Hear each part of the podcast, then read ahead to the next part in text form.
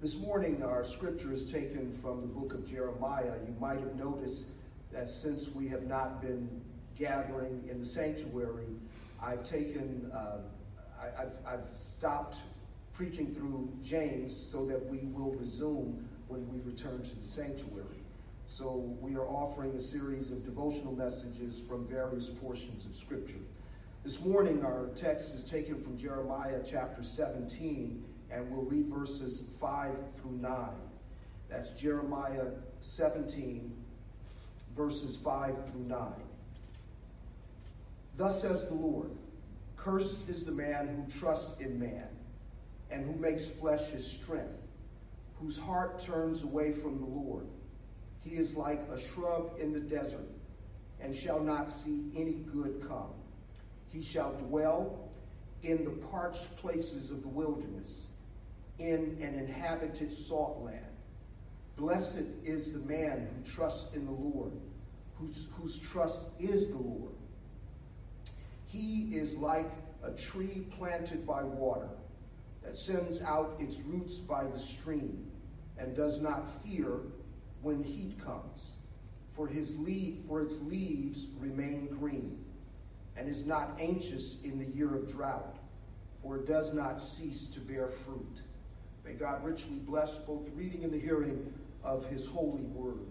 What I want to do is make six overarching observations from this particular passage, and we can apply it to our own immediate set of circumstances as we go through this difficult season.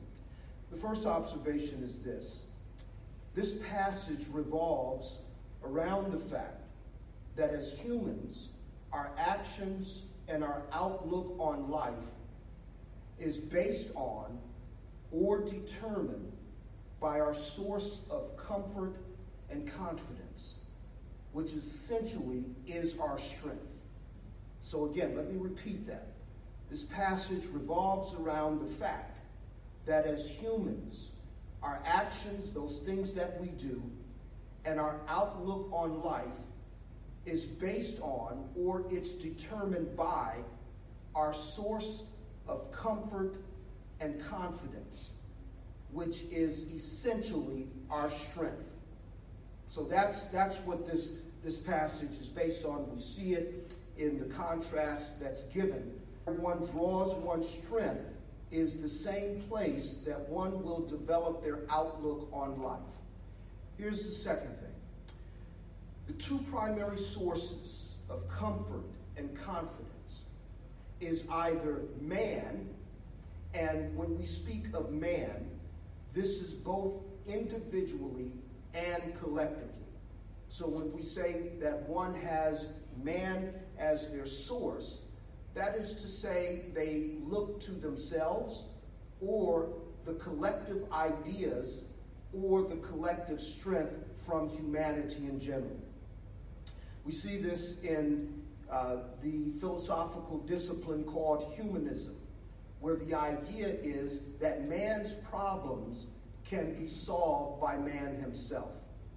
So, again, that which uh, our, our actions and our outlook on life is determined by our source of comfort and our source of confidence. And that's what gives us our strength. That's, that's what defines our strength. As humans, we will find strength in man, either individually or corporately, or collectively, I should say. And to have one's uh, strength as man, that is to say, we look to the ideas of man or our, ourselves. We look to those things that we possess or those things that are our sense of power as the means by which we are strengthened. And that's what gives us comfort. That's what gives us confidence. Those things that we are able to do individually or those things that humanity is able to provide collectively. And that's what we see in verse 5. In verse 5, it says, um, Cursed is the man who trusts in man and makes, his, makes flesh his strength. So, one source, and, and I say two primary sources because there are derivatives of both uh, trusting in man and the other one. And the other source, the other primary source by which humans will find their strength, their comfort, and their confidence is God, which we see in verse 7. In verse 5, it says, Curses the man who trusts in man and whose strength is, is in, in the flesh. And then in verse 7, as a contrast, it says, Blessed is the man who trusts in God, uh, whose trust is, or who trusts the Lord, and whose trust is the Lord. Now, in a moment, we'll see there is a, a similarity between what it said about the blessed man here and the blessed man in Psalms 1, but we'll show that that is not as similar as it may appear on the surface. So, the first thing is this this passage revolves around the fact that as humans, our actions and our outlook on life is determined by our source of comfort and strength. And our source of comfort and strength is going to be one of, one of two primary things. It will either be ourselves or human ingenuity, human ability, human power, or it will be the Lord Himself. Here's the third thing the problem with man as the source of comfort and confidence is set forth in verse 9. In verse 9, it says that the heart of man is deceitful and wicked. Well, I like the way that, um, that it's stated in the ESV that the heart of man is deceitful and desperately sick. So, in other words, to have man as a source for strength and comfort is to de- depend on a source that is deceitful in and of itself and that is also disease, which basically means that man is not able to function as he should. I want to pause there for a moment because we know in the New Testament the Bible speaks of fallen humanity as being dead in trespasses and sins. And it speaks, Paul speaks of the fallen condition as being darkened, our understanding being darkened. In broader Protestant terms, we speak of total depravity. And the reason I want to pause here is because when it says the heart is deceitful and it's desperately sick or wicked, what that doesn't mean is that we are not able to think rationally. It doesn't mean that we are incapable of rational thought, and it certainly doesn't mean that we're not able to function in general. The heart is still capable of love. Uh, we still have the full range of human emotion and we still have the same reasoning abilities. We can still think. Uh, we can think of all of the, the gadgets and all of the technology that is the result of human, of human ingenuity and human thought. When the Bible speaks of us being dead in trespasses and sins, when the Bible speaks of our understanding being darkened, when Protestant Christians speak of total depravity, what we mean is, is twofold, especially as it relates to total depravity. On the one hand, it means that the, the corruption of our nature affects all aspects of our human experience. So that means there's no part of our functioning that is not corrupt.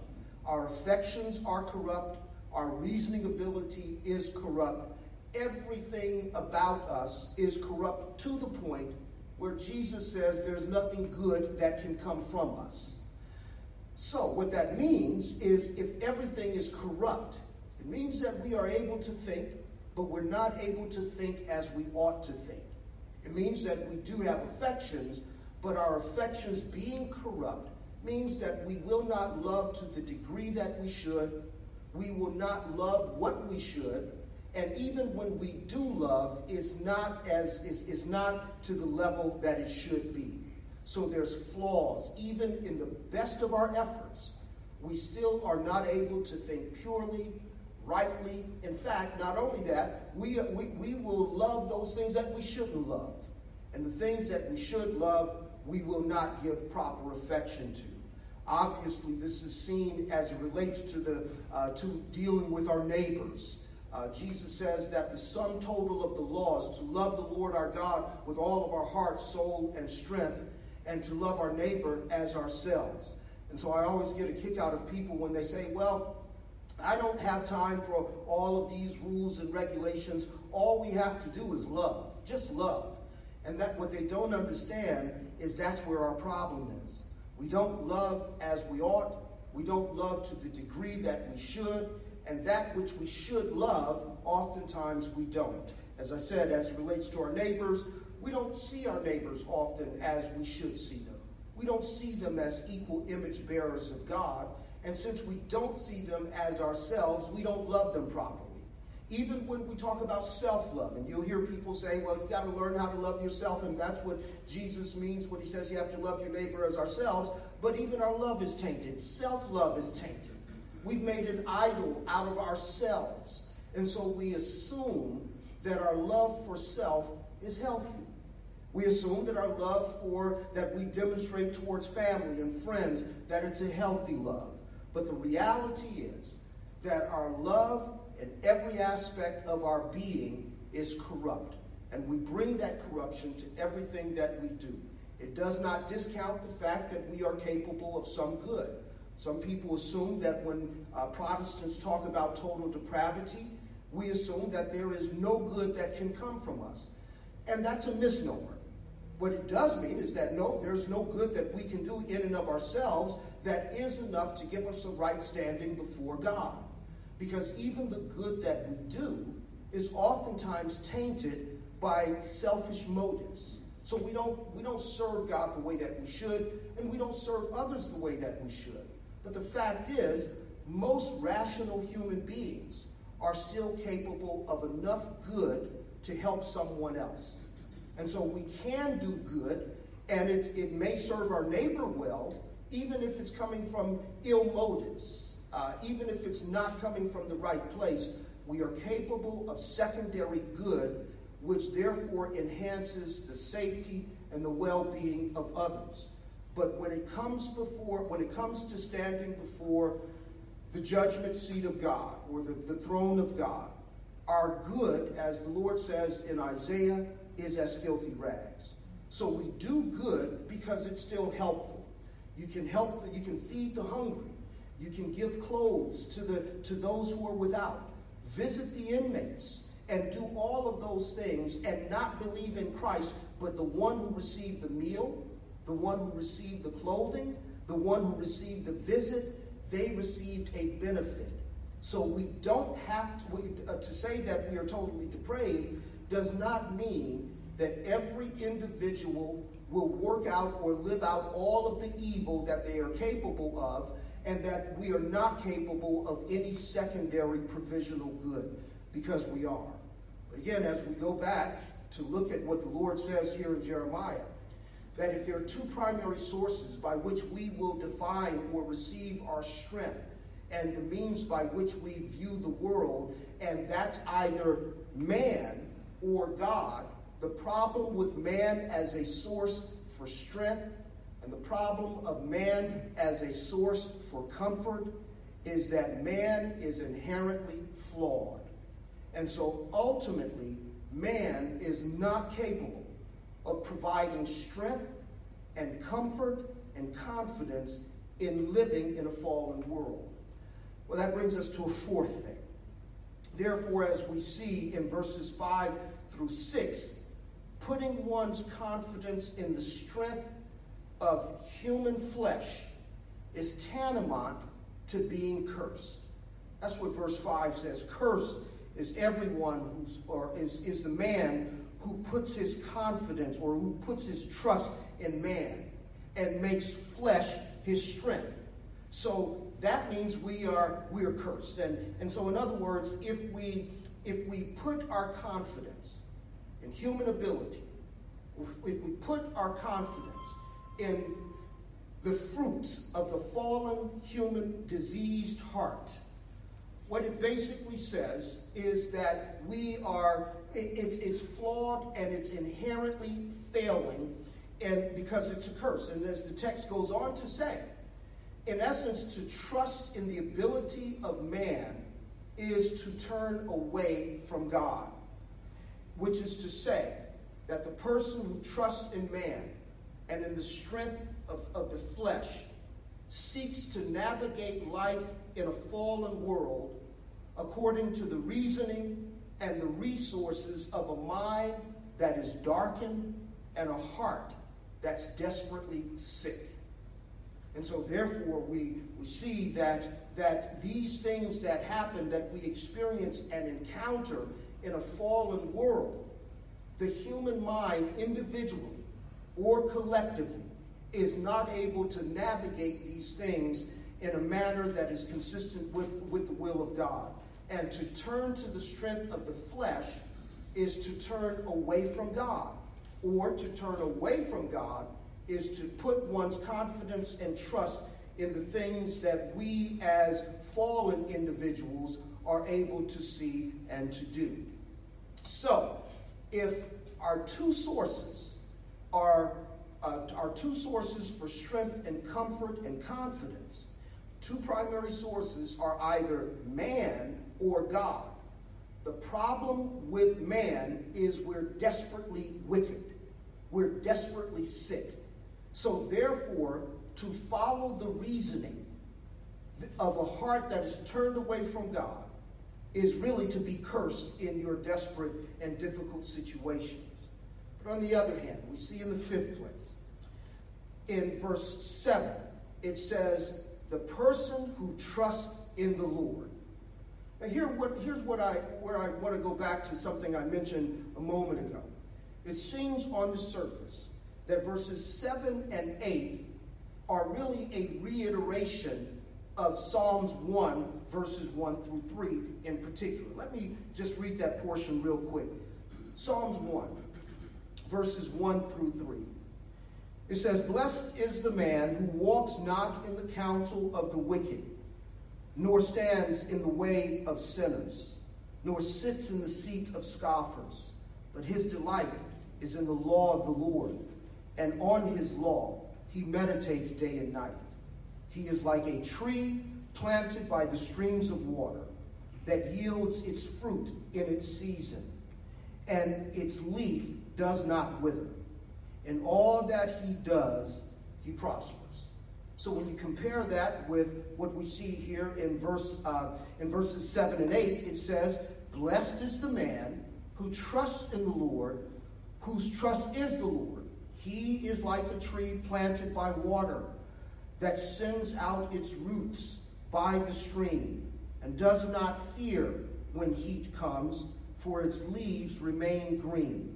And he is not anxious in the year of drought, for it does not cease to bear fruit.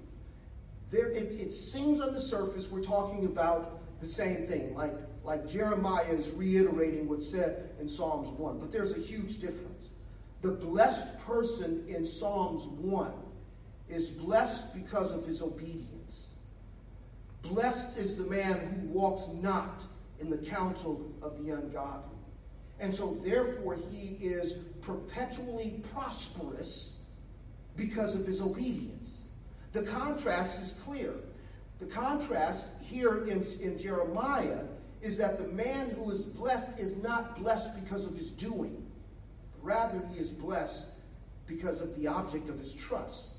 So in Psalms 1, and by the way, I would say that it is absolutely true that anyone who keeps the word of God, who meditates upon the word of God, and does not walk according to the counsel of the ungodly, doesn't stand in the position of sinners, doesn't sound, doesn't scoff, that person will be blessed, and the Lord will reward you with eternal life.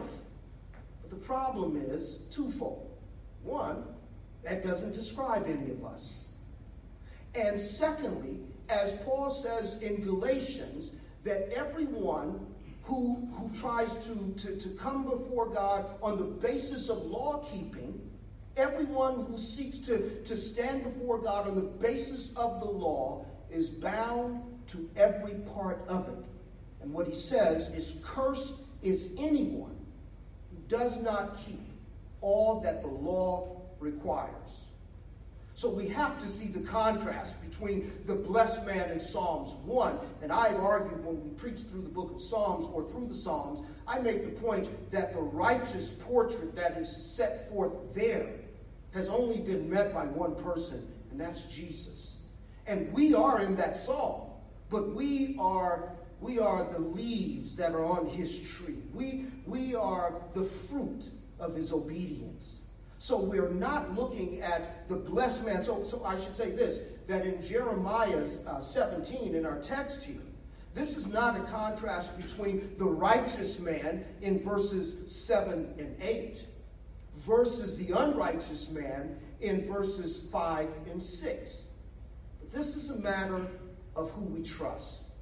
And so, therefore, the person in verses uh, uh, 7 and 8 is blessed because he has put his trust in the Lord. And I love the way that it's stated. It says, The person who trusts in the Lord has the Lord as their trust, which is to say that they are plugged into a resource that enables them to navigate life in a fallen world.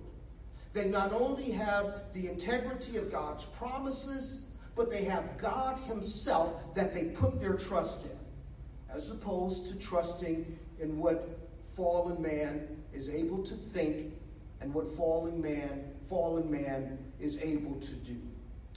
Well, that brings us to a sixth and final thing here. And that is that's this. Trusting in God does not mean that we are exempt from difficult and trying circumstances and seasons. Notice in verse 8, it speaks of heat. He says there is heat, and he also says there are seasons of drought.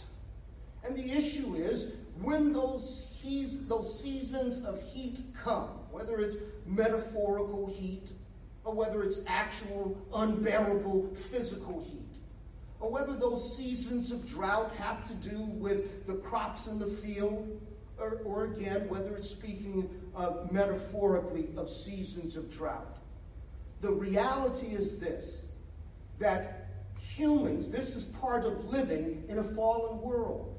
These seasons of heat and persecution and seasons of drought and seasons of trial, these things are real. The question is this how do we navigate those seasons.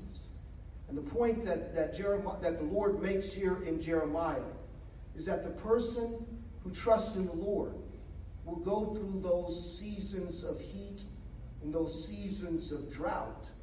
And when they give out, as we often do, they have the confidence that the Lord is the one that is with them. So, what it says in verse 8 is that even though there is there are seasons of heat, they will not fear. And even though there are seasons of drought, they will not be anxious. Now, let me qualify this, because the contrast is this that when man who trusts in man goes through those seasons of drought and goes through those seasons of trial, and those seasons of difficulty, the only resources they have are themselves and their, their, their evaluation of this, their sense of things. The only thing they have is the human heart and, and, and their ability to fix things. But some things man can't fix. And so here it indicates that those who trust in the Lord will go through the same difficult seasons as those who don't trust in the Lord.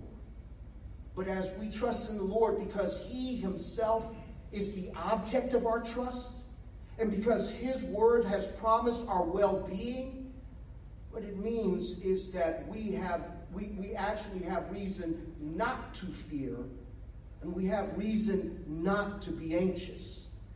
Now, here's where we need to qualify this. That doesn't mean that Christians won't be fretful. It doesn't mean that Christians won't get anxious. But when we get anxious, when we get fretful, we are to be reminded of who our trust is in and what our trust actually embraces. You see, brothers and sisters, we trust, as we mentioned, not only in the integrity of God's promises, but we trust in God's holy intentions for us as well.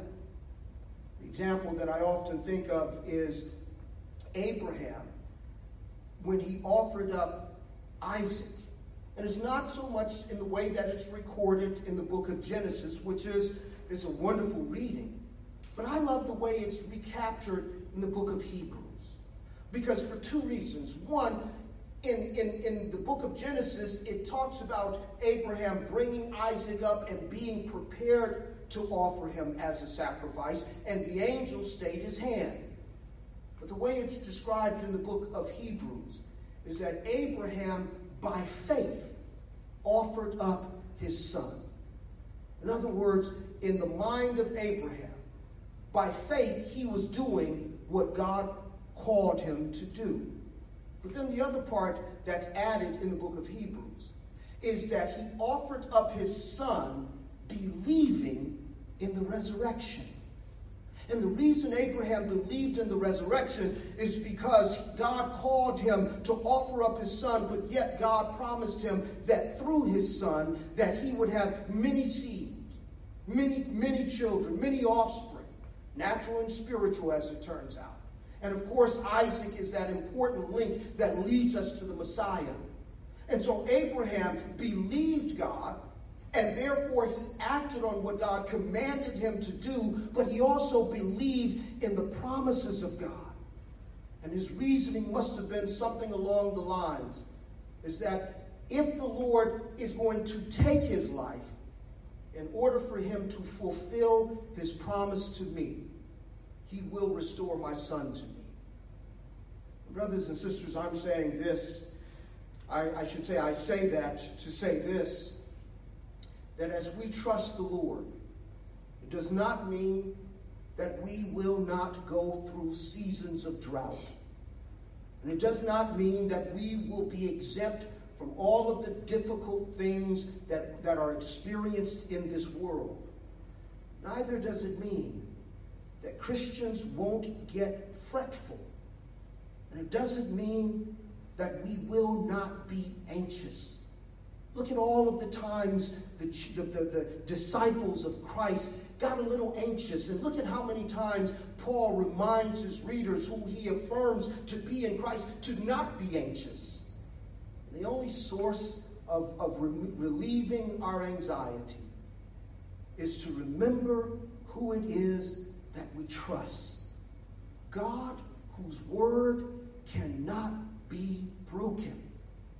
He knows what we are going through. He knows our struggles. He knows our strife. And trusting in Him means that in this situation, through this situation, one, His love will not be averted. And two, His promises will not be frustrated. There's nothing that we will experience in this life, whether it's sickness or death, that will nullify what God Himself has promised. Blessed is the one, not who does the will of God and therefore He will bless you. No, what Jeremiah says blessed is the one who trusts in the Lord and whose trust is the Lord, because it is He that will work all things to our good Lord says in Isaiah that when you go through the fire, I am with you. And when you go through the, the, the, the flood, lo, I am with you. There is nothing that we can experience. There is nothing, there's no place that we can go that God's promises are not or, or, or don't, don't cover us. We are covered by the promise of God and he has certified that in the giving of his son. Blessed is the man or the woman or the child who trusts in the Lord because Christ says that uh, God has not only promised us, but God has promised us himself that he would be with us and he will be for us. And there is nothing that can reverse what God has promised. Cursed is the person who, in the midst of their trials, only have human strength to depend upon because they will not be able to see any good. But blessed is the one who trusts in the Lord because even in difficult seasons, our anxieties are quelled by the integrity of the one who promised and the substance of what he has promised. God's promises are not to be confused with the things that we see with the flesh, and certainly they cannot be overturned. I pray that God's promises to you would be, would, would be amplified in the midst of our trials as we know of people who are going through, who are, are sick and who have been affected directly by the virus that we are experiencing. That even in the loss of life, even in the loss of physical health, there is nothing that separates us from the great love of God that is in the person of his Son, Jesus Christ. So therefore, cursed is the man whose strength is himself, but blessed is the one who trusts in the Lord. Let's pray. Our God and our Father, we come to you in the blessed name of our Lord and Savior Jesus Christ. Father, we come to you in difficult times. There are things that are happening all around us that we are not able to comprehend. But we do know that you have loved us with an everlasting love. We pray that you would strengthen our faith, that we would see your promises in spite of the things that we experience, and that our whole hope and confidence is in what you have given us in Jesus Christ. We do pray for this local assembly. We lift before you those who are sick, those who are shut in. We pray for those who have been immediately affected by this virus. We pray for the loss of life. We pray for, for church members who have lost loved ones. We pray also, Father, for those who have become fretful. We know that this doesn't mean they do not believe you, but in this particular circumstances, they've been overwhelmed. We pray that you would reaffirm to them through your appointed means the sufficiency of your grace in Christ. Strengthen us to trust you more, even as we trust you for the salvation of our souls. We thank you, Father, for your grace and your mercies. Pray that it would be our comfort and it would be our confidence, even in the midst of trial. We ask all of these things in the sweet and saving name of our Savior. Amen.